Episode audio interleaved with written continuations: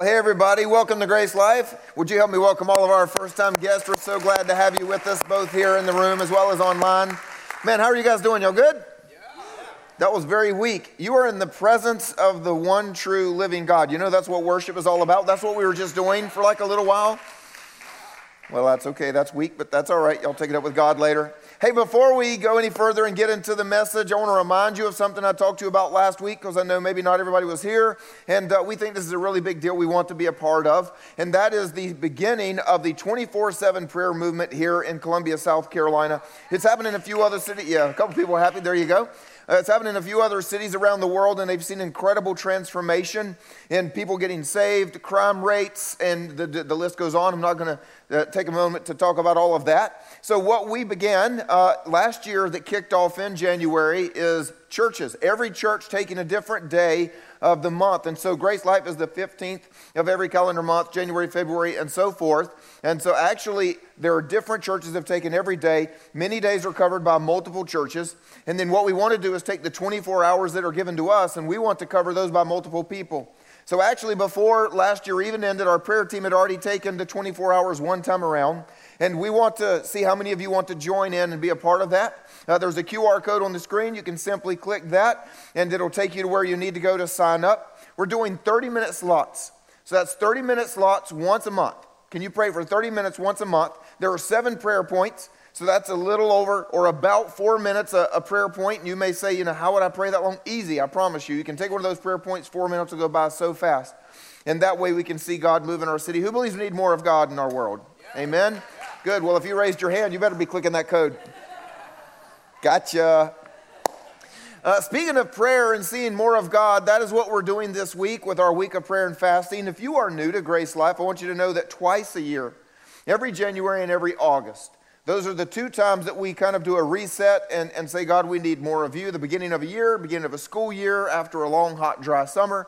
Anyway, so what we do during that week is we come together physically here in this building as well as we're praying individually and, and online every morning this week. We always kick it off with a Sunday night, that is tonight at 6 p.m., uh, a time of prayer and worship where there's no preaching, but we come together and we are unified in prayer around some different things as well as just lifting up God's name. So I hope to see you here tonight as well as in the morning all week long. Remember that Saturday is always later. You get to sleep in a little bit on Saturday.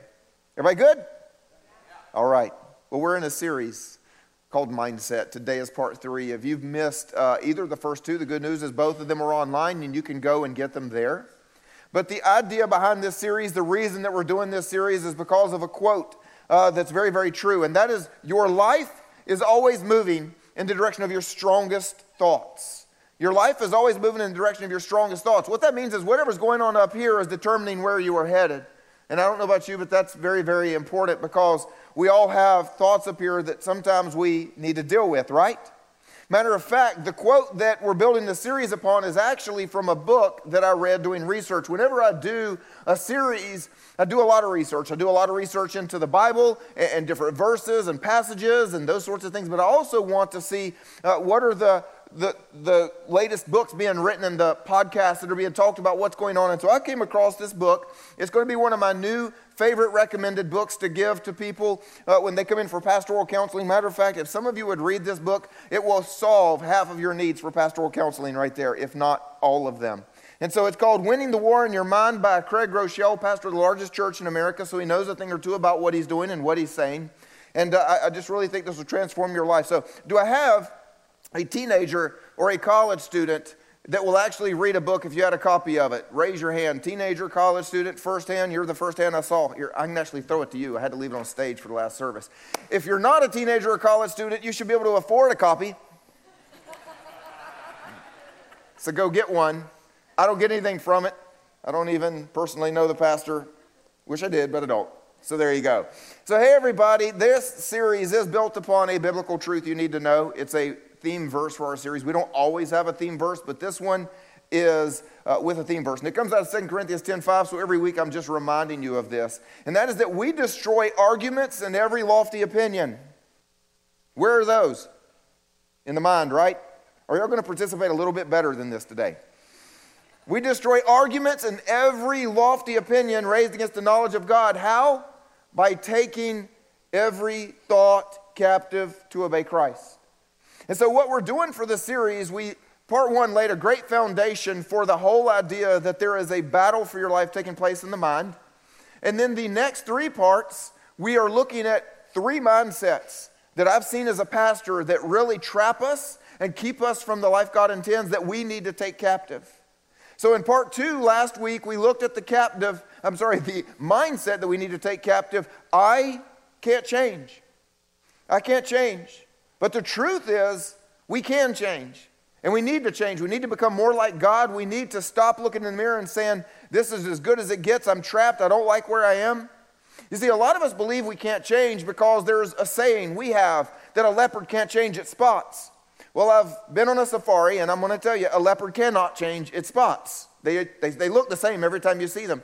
But the problem is that phrase is actually not talking about leopards, right? Y'all know that? It's talking about people when it says a leopard can't change its spots. And I'm going to tell you this. If you are looking at somebody who has not made Jesus their king, and they keep promising you they'll get better, but they never do, that's why we have that saying. Because here's the reality somebody who has not made Jesus their king, they have a sin nature, and your sin nature never makes your sin nature better. And that is why we believe that saying. But what you need to know if you have made Jesus your king, then the Spirit of Christ lives inside of you, and the power to change is a real thing for you. And so we need to stop believing that we are as trapped as everybody in the world because we are in the kingdom of God and we are not trapped. We can change, we can become a better us, we can become more like God. That's what part two was about. If you missed it, I want to encourage you to go and get that. Today we're going to look at a completely different mindset, one of the other three that I think uh, really robs us of life so much, and that is the mindset that says, I see the bad. I see the bad. I look around and, well, everything around me is just messed up and bad. People are messed up and bad. I just, I see the bad. I'm going to tell you, I'm a person who is really good at seeing the bad. And that is partially because I'm just incredibly detailed. It's just the way God made my, my brain and my eyes. I, I can walk into a room, I don't need a laser level. I can just tell you that thing is crooked. I can tell you that those two colors of paint don't match. And somebody else like, yes, it does. No, they don't. They're, that's a slight shade off. I mean, I see every detail. If you don't believe me, go and ask the staff. And then you can start praying for the staff. But I see every detail. The other thing about me is that I'm called to be a leader in the kingdom of God. It is my job to look at what is not the way it should be and to move people towards what should be. I think it's a gift from God, the way that I see details. And here's the problem that eyesight that God has given me, that what I call a gift to see the bad, well, there are a lot of people that have been close to me for a very long time. They would not have called it a gift from God. Come on, y'all know what I'm talking about? Some of you are like me, you need to pay attention right now. You see, the problem is when we see the bad, many of us, it comes out as a very critical spirit because we don't know how to look at the bad and help people move forward without crushing them in the process. That's my story. If you want to talk about the number one way that the Holy Spirit changed me to stop being someone who always sees the bad and crushes everything and everybody to being someone who sees the bad but then gives everybody hope, well, it would really be my children and my wife that have borne the brunt of who I used to be that God has used to, to help move me into what I'm supposed to be. Because it is so easy to look at problems, it's just the way I was, to look and go, you know what? That shouldn't be like that. Those people are stupid. Come on, anybody with me? That shouldn't be like that. Those people are just lazy. That shouldn't be like that. That was a dumb idea because those people are dumb, and that's why it shouldn't be that way. Now, that would be okay, maybe, really not, but that'd be okay if I kept it inside myself. But the problem is, I thought if I had the gifting to see and to recognize what needed to change, then I should help people by telling them how lazy and stupid and dumb their ideas were so that the truth shall set you free. Come on, can I get an amen from anybody? The truth, right? I mean, yeah. Like I said, God's worked on me. I've changed a lot. My family will actually agree to that even at this point. I think we all see the bad, though. And we all see it differently. Some of us will see the bad, and, and we're like, well, that, that's only so bad. Some of us see the bad, and it's really, really bad. We see the bad when we look around us. We see the bad in the people who are close to us. We see the bad in the situations around us. We see the bad in decisions that other people make. We see the bad in the systems that we feel trapped by. The bottom line is that we simply see the bad in pretty much everything we see, and that's the mindset that traps us because we've become people who have no hope and are very, very critical. And that's not a person that's easily going to step out and make the change that God wants for us. I want you to hear my heart behind this message before I go on. The reason that I think this mindset is so important for us to tackle and talk about is because as a pastor, I, I spend a lot of time with people. I talk to people, and come, some come and sit on my couch and say, Can you help me? And I'm going to be honest with you, I just see so many people that when we start to talk about what's going on in their lives, for me, I look and I see things that have a lot of hope. I look and I see things that are normal across humanity. But the person in front of me just sees a really dark cloud. They're just trapped. They don't believe anything can get better. And that's why we need to address this mindset because if we don't change how we see, then we can never change our lives. People get so fixated on the problems and how dark and how bad everything is, how bad their marriage is, how bad their uh, job is, and how bad the world is, and how bad the government is, and how bad, y'all see where I'm, I mean? Here's the thing it is a very short trip from my life is so bad to God is not good. It's a very short trip. And that is why I think one of the three major mindsets that we need to take captive is I see the bad. Let me show you what the Bible has to say about our way of seeing. It turns out that as humans, we tend to see things in a way that gets us into a whole lot of trouble. And as I was looking for what verse I thought would be a, a good way to preach this story and to, to, bring out this passage, I realized that the Bible is filled with opportunities for this. So honestly, it was tough for me to choose. But I chose one because it's an easy story and it's a, a famous story. If you've been to church for any part of your life, you've heard a sermon or 10 on this one. If you're new to church, this is a really cool story and you're going to enjoy this. If you're following along in your Bible, it's Matthew chapter 14. We're going to start in verse 25. And this is a story about Jesus and another guy walking on the water. At this point in the story, Jesus has sent his disciples away across the Sea of Galilee, and he says, Don't worry, I'll, I'll, meet up with you later. And I guess they were thinking he'll just row himself, he'll get his own boat. But I mean, he is the Son of God. Why take a boat when you don't have to, right? And so Jesus just decided to walk to them on the middle of the Sea of Galilee. And in verse 25, it says, In the fourth watch of the night, Jesus came to them walking on the sea. But when the disciples saw him walking on the sea, they were terrified and said, It is a ghost. And they cried out in fear. But immediately Jesus spoke to them, saying, and I can kind of hear the tone of, you know, disappointment Take heart, it is I. Do not be afraid, guys. You know me, you've seen me. I mean, come on, just chill out, please. And Peter answered him, Lord, if it's you, it's not really a ghost. If it really is you, would you command me to come to you on the water? And first of all, I'm thinking, okay, if you're not sure you're talking to God, asking a ghost to tell you to walk on the water is just stupid, man, because your next step is going to be really, really wet, you know? I mean, like, and if you do believe it's the Son of God, then shut up and walk, you know? I mean, anyway, okay, that's enough. Anyway, and so Jesus said, all right, then come on. Come on, walk on the water. And so Peter got out of the boat and he walked on the water. And he came to Jesus. But when he saw, you ever notice that detail in the story? But when he saw the wind, he was afraid and began to sink and cried out, Lord, save me. And Jesus immediately reached out his hand and took hold of him. You ever notice in the story the detail of how close he was to Jesus when this happened? Across the Sea of Galilee, he walked, got to Jesus. Jesus could just reach out his hand and take him, saying to him, Oh, you of little faith, why do you doubt? Man, what a cool story. This is one of the super coolest, I know it's not a word, stories in all of the Bible where a man gets to actually walk on water and defy nature simply at the command of the Son of God who has authority over nature, telling him to do so. Now, look, here's the deal. I know that we all look at the Bible at times and we think we would do better than they did in that situation, but I'm going to be honest. I think I would have done better than Peter did in this situation. So, you know, Peter, I'll deal with you when we get to heaven. We'll talk about it. But, but, but here's the thing I'm not sure I would have done as well as Peter at getting out of the boat, right? You know, I mean, Jesus says, get out of the boat and walk, and well, okay, but you've never done something like that. So, I mean, the first step, I'm not sure I would have taken. I'm going to give Peter credit for being willing to take the first step out of, out of the boat. But, but if I did take a step out of the boat, I, I would do it a little cautiously, right? Somebody with me? Anybody with me? You know, you'd be a little like, is this really going to work? You know, you'd keep a lot of balance on the foot that's still in the boat kind of thing. And, and if you get one foot on the water and you're actually able to walk, you're going to be like, well, is this a log? Did I find a log somehow? You know, let me, let me see if there's a second step. Wow, this is working, right? You know, and then third step, walking on water. Here's the point where I think I would have done better than Peter. I'm just going, okay, Peter and I'll talk later, but that's what I think. Because here's my thing I might not have taken the first step, but if I had taken three, I'm running the rest of the way. Because if I can walk three, I can run five. And I can do a little dance. I would have been dancing out there on the water. I don't dance well, but only Jesus would be watching, so it's totally okay, right? You know, and it's the middle of a storm, so whatever. I would be having fun, man. I would have been like all this. Way.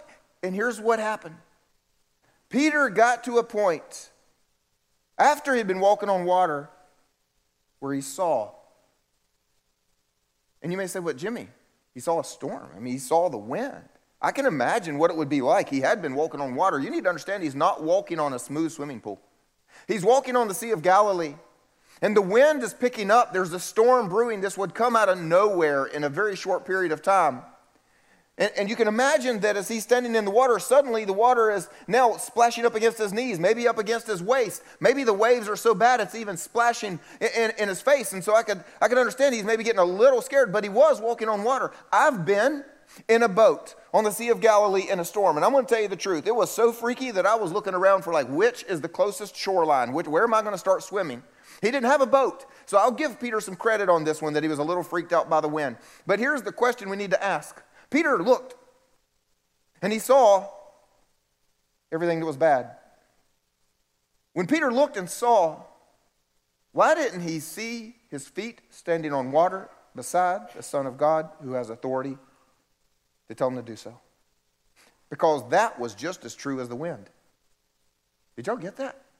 The fact that he was standing on the water, had already walked all the way from the boat, all the way to Jesus, that was just as true and just as visible as the effects of the wind. Why did Peter look and only see the bad? And you want to know what is baffling to me about the story most of all? He didn't see the wind and start sinking on his fifth step or his seventh step. We don't actually know the number, but just go with me here. Here's what we do know he saw the wind and began sinking when he got the closest to Jesus. When he was in the boat, he was willing to walk. Halfway across the sea, was willing to walk. When he got to the point where Jesus could literally reach out and pull him back up, is when he lost faith. What we see, wow, even when we are getting close to God, what we see can change everything because Peter only saw the bad. Which brings us to something that we need to understand. How we see determines how we respond. How we see determines how we respond. How we see anything determines how we respond to everything. How we see our circumstances depend will determine how we respond to our circumstances. How we see God will determine how we respond to God. How we see other people will determine how we respond to other people. How we see our lives will determine how we respond to everything that comes into our lives. So let me show you something Jesus told us about the way we see things. He says, The eye is the lamp of the body. This is in Matthew 6 for those of you joining us. Matthew 6 22, those of you keep it up in your Bible. and he says, If your eye your perspective, the way in which you see things, if that is healthy, then your whole body, your whole soul, the way that you look at the world and the way you feel about things is going to be filled with light. But if your eye is bad, then your whole body will be filled with darkness.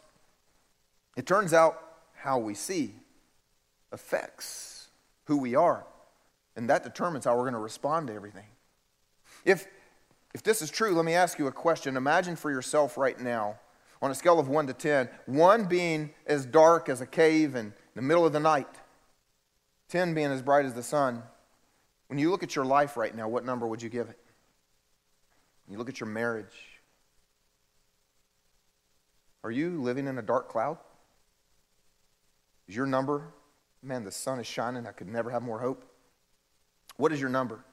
Jesus went on to finish it by saying, Well, then, if the light in you is darkness, you know what that means? That means if if the best you see is bad, then how great is the darkness?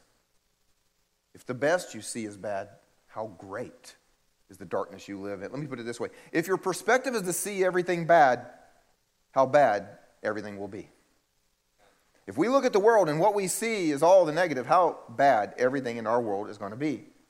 And that means that if we want to change our lives, we have to change how we see. Are you guys with me on this? If we want to change our lives, it's got to start right here. It's got to start with what's happening in the mind, how we see everything that's around us. And you may say, well, but such and such is true, or what? Let me ask you this. Have you ever heard the saying that perception is 90% reality? Anybody in here, you've heard the saying perception is 90% reality? And you thought maybe it was just a good quote somebody put on Facebook or something like that. It can't be proven anyway. How do you prove something like that? Well, let me just tell you, I think it might be more like 100%. Because whatever you perceive, whether it is a conspiracy theory, the way you were taught to think when you were raised, a deception by the enemy, Whatever you perceive is your reality, and that is how you operate. So, if we want to change our lives, we have to change how we see. Matter of fact, I'm going to throw this out. That's why we must change how we see, because you're never going to get anywhere by seeing things the same way. So, let's make this super practical if we could. Let's do a little self test and talk about how we see some things. You guys ready for this? Okay, some of these are going to upset some of you because we're going to get real. And, uh, it's okay, I'll start a little more lighthearted. So let me ask you something like this uh, When you see yourself, what do you see? Do you see someone who can change or someone who is hopelessly trapped? Good news, that was part two. You can go back and touch on that if you need to again. Let me ask you this when you see yourself, do you see a saint or a sinner? I mean, I know that we all sin. We're going to continue to sin, but the Bible also says if we made Jesus our king, then we are saints. We are children of God. When you look in the mirror, do you see a saint or do you see a sinner? Because if you see a saint, you're going to feel loved, you're going to feel forgiven, and you're going to have hope that today will be a better day because today I'll be more like God because I'm a saint. I'm a child of God. But if you look in the mirror and you see a sinner, you'll say, I'm just trapped. This is who I am. I will continue to sin. There is no way I'll ever be better. When you look at your finances, do you see enough? Or do you see lack? Do you see blessing or not?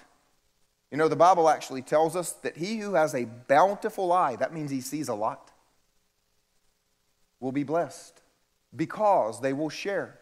See, what happens is, is you look at your life. Some of us look at our lives and go, oh no, I, I, don't have much. Look at my car. It's got four colors of paint and three different sizes of tire. Oh my, I just don't, I, I don't have much. Someone else looks at their car with four colors of paint and goes, I've got a car. See, the bountiful eye will then be generous because they believe they have enough to share with other people. What do you see? When you see people, what do you see?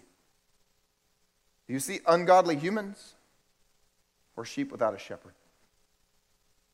Come on. I know what Jesus saw. Do you see people who need the love of God that they are only going to experience through us? You see, the reality is we don't treat everyone the same because we don't see everyone the same. It's going to hurt somebody, but this is the reality. We don't treat everyone the same because we don't see everyone the same. Some of us look at a different skin color and we see someone inferior or someone that we've been taught. Those people are always like that. Some of us look at a Muslim and say, I'll never pray for them. I've had people tell me, I'll never pray for Muslims to come to faith because of what they saw either in the military service or at 9 11 or an experience they've had some other way. We could keep going. Some of you, you, you don't treat people a certain way because you saw someone being rich and you thought they were stingy towards you, so you now don't treat rich people well. Uh, y'all getting where I'm going from this? Come on. We treat people based on the way we see them, not the way that God sees his children. How about this? When you look at situations in life, do you see problems? Or do you see solutions? Do you see God's goodness? Or do you see God withholding? If you're single and you look at your life, do you see yourself as incomplete, just waiting for the day that you can finally move on and think you're just stuck? Or do you see yourself as complete and fulfilling your calling in God and becoming the best version of you right now? When you look at your singleness, what do you see? Y'all enjoying these so far? Good, let's get to the hard ones. When you look at your spouse, what do you see? Do you see someone who is supposed to make you happy and failed? Or do you see someone for you to love and serve? When you look at your spouse, do you see someone who just keeps doing the same thing over and over and over, no matter how many times you've talked about it and how much you've said they need to change? Or do you see someone who is really struggling and needs prayer and encouragement and faith that they can never be any better than they are? Let me ask you this one. When you look at your spouse, do you see the wrong person? I was shocked the first time this happened when I started counseling people as a pastor and had someone look at me and say, just, Pastor, the whole problem is I just married the wrong person. And I thought, okay, we're in trouble.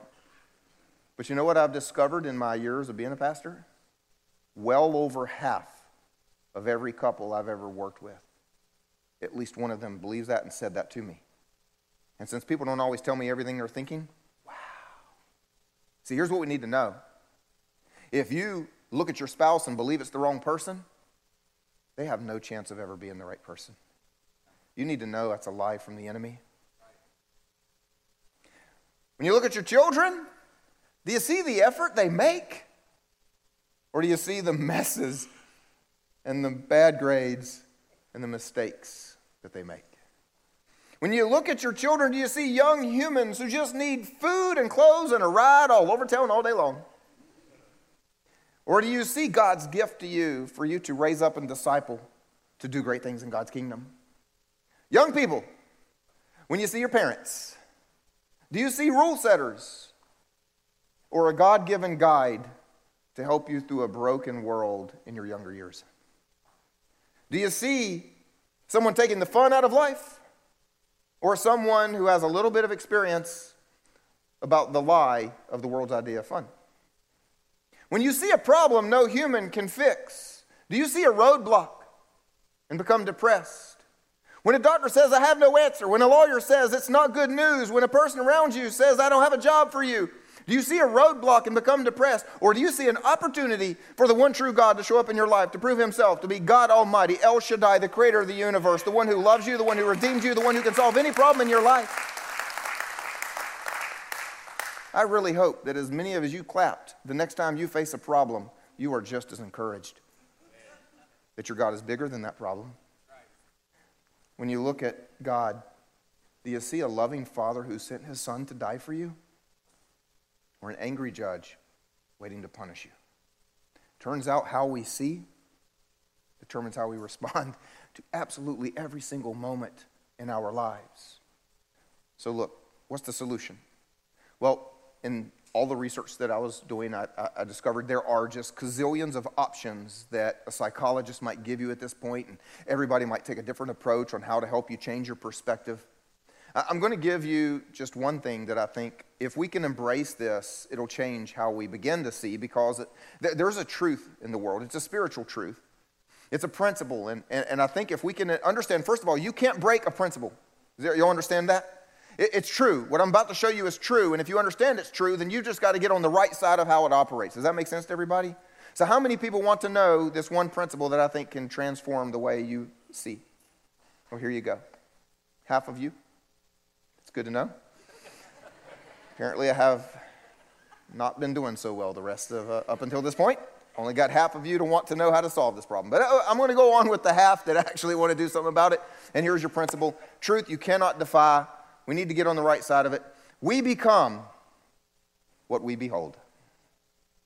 We become what we behold. I don't know to whom to give credit because it is a famous quote. It's been out there, I think, for a very long time. I can't give credit. I don't know. But I can tell you this we become what we behold. What that means is what we meditate on, what we are fixated on, what we are staring at.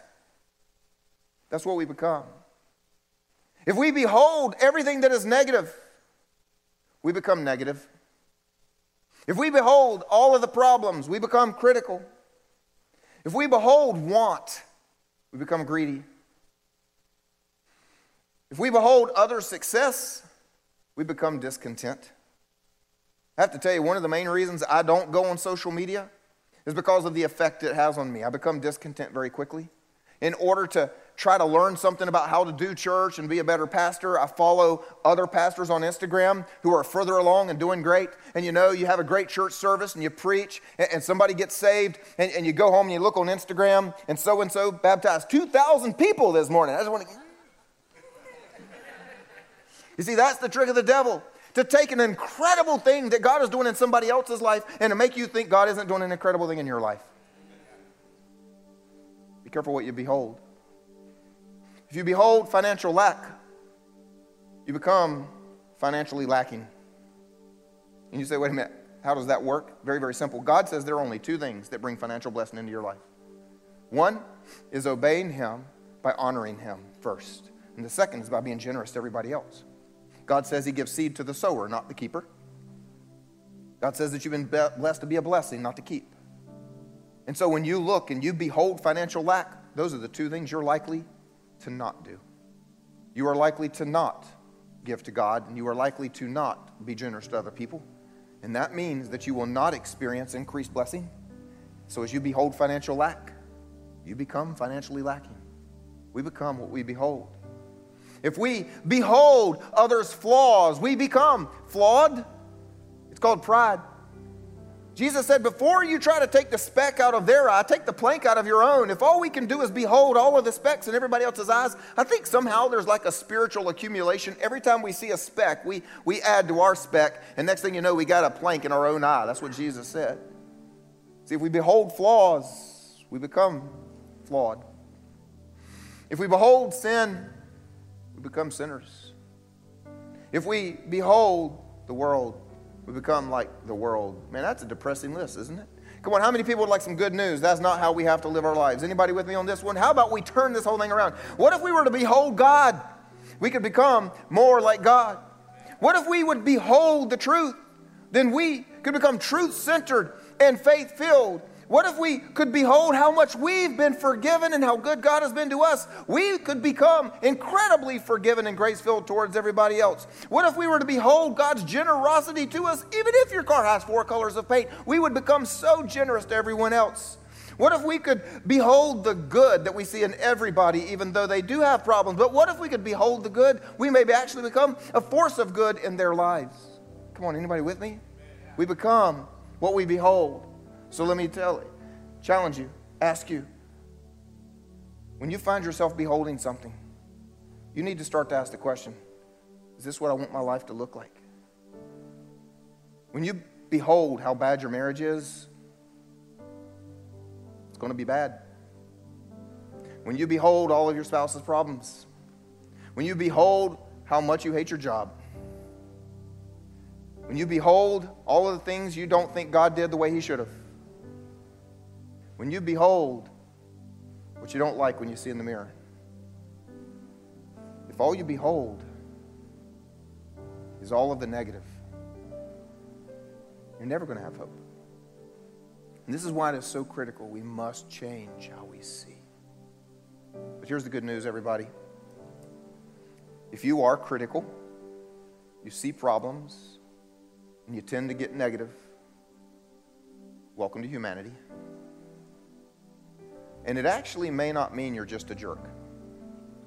I want to give you some hope today. The Bible actually tells us we're fighting a spiritual issue here. There is something spiritually going on that causes us to see the bad and not the good. I want to show this to you. It says, For Satan, who is God of this world, has blinded the minds of those who don't believe, and they are unable to see they're unable to see the glorious light of the good news. They're unable to see good. Now, yes, we know the context. I'm not trying to like preach scripture wrong. The context is for people who are in the kingdom of darkness who have not made Jesus their king. The devil has blinded them. They cannot see their need for a savior. They cannot see the good that Jesus did on the cross for them. That's what that scripture is talking about. But here's the thing the Holy Spirit can then bring us to life and give us the ability to see our need for a Savior and to respond and, and to take this, the gift of salvation of what Jesus did on the cross for us. But in my experience as a pastor, even after taking that step, Satan continues to blind our eyes to the goodness of God in our lives. He continues to help us only see what is wrong and what is bad so that then we don't believe that God is good. Here's some good news, everybody.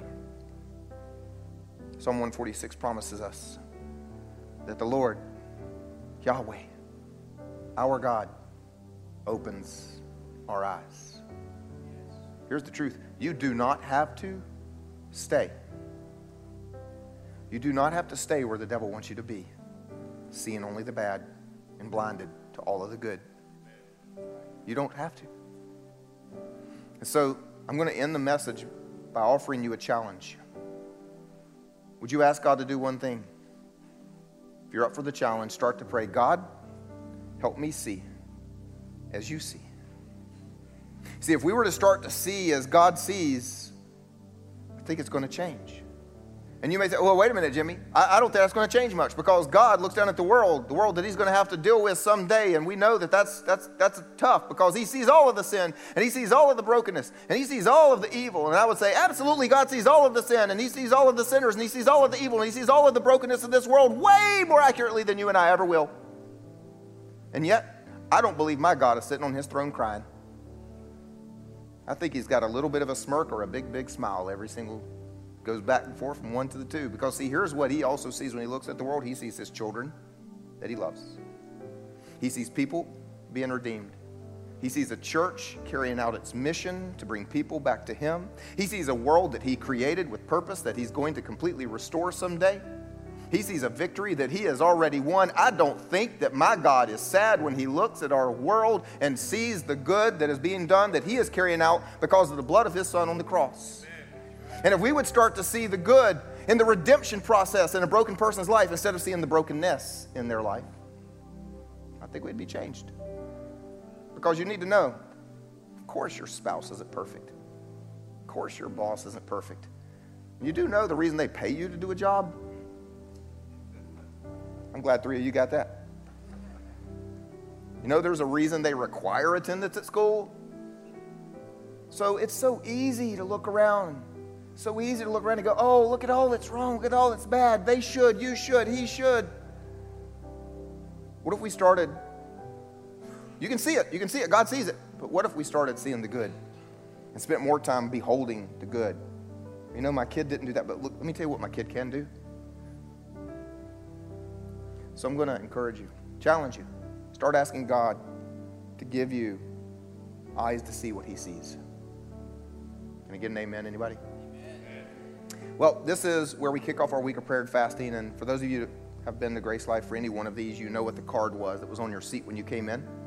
For those of you that are new to GraceLife, this is your first time with us. One of the things that we do as we come together and pray is we pray for you. And so there was a card on your seat. For those of you online, simply text WOPF, which is Week of Prayer Fasting. And you can fill out one of these cards online. We're, we're going to take these cards, we're going to put them on the stage. Every time we come together this week, we're going to be praying with you for the number one thing. You say, God, I need you to move in my life. And so, in just a moment, I'm going to give you a, a, chance. And, and, if you would, just go ahead and write down what you need God to do in your life. It, it's not anonymous, so you don't have to worry about being incredibly honest. Please be incredibly honest because you need to tell God what you need Him to do. But I'm going to ask everybody for one thing I don't normally do in light of the message today. After you put that one thing you need God to do in your life more than anything else, can I ask you to pray and ask God to open your eyes to how He sees that one thing on your card? Turns out it might not just be a problem that's on the card, it might be a problem in how you see the problem on the card. And it might completely change how God's going to move in that situation. So, everybody go ahead and get those cards. We're going to take about 30 seconds right now. Fill those out. Put on that the number one thing you need God to do in your life.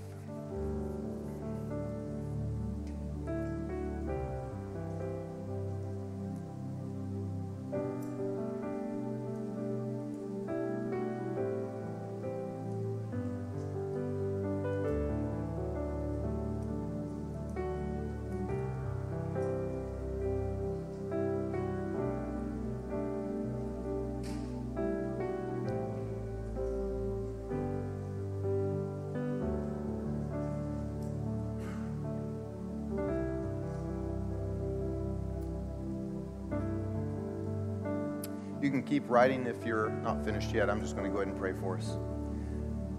God, we thank you today that you are good, and we ask you to open our eyes to see it. We ask you to forgive us for being so fixated on all that is wrong and negative, aligning ourselves with the wrong spirit. God, we ask you to help us to see what you see the way you see it. Help us to fix what is wrong by having hope and knowing you are sitting on your throne in control. You are the one true God. And so we trust you.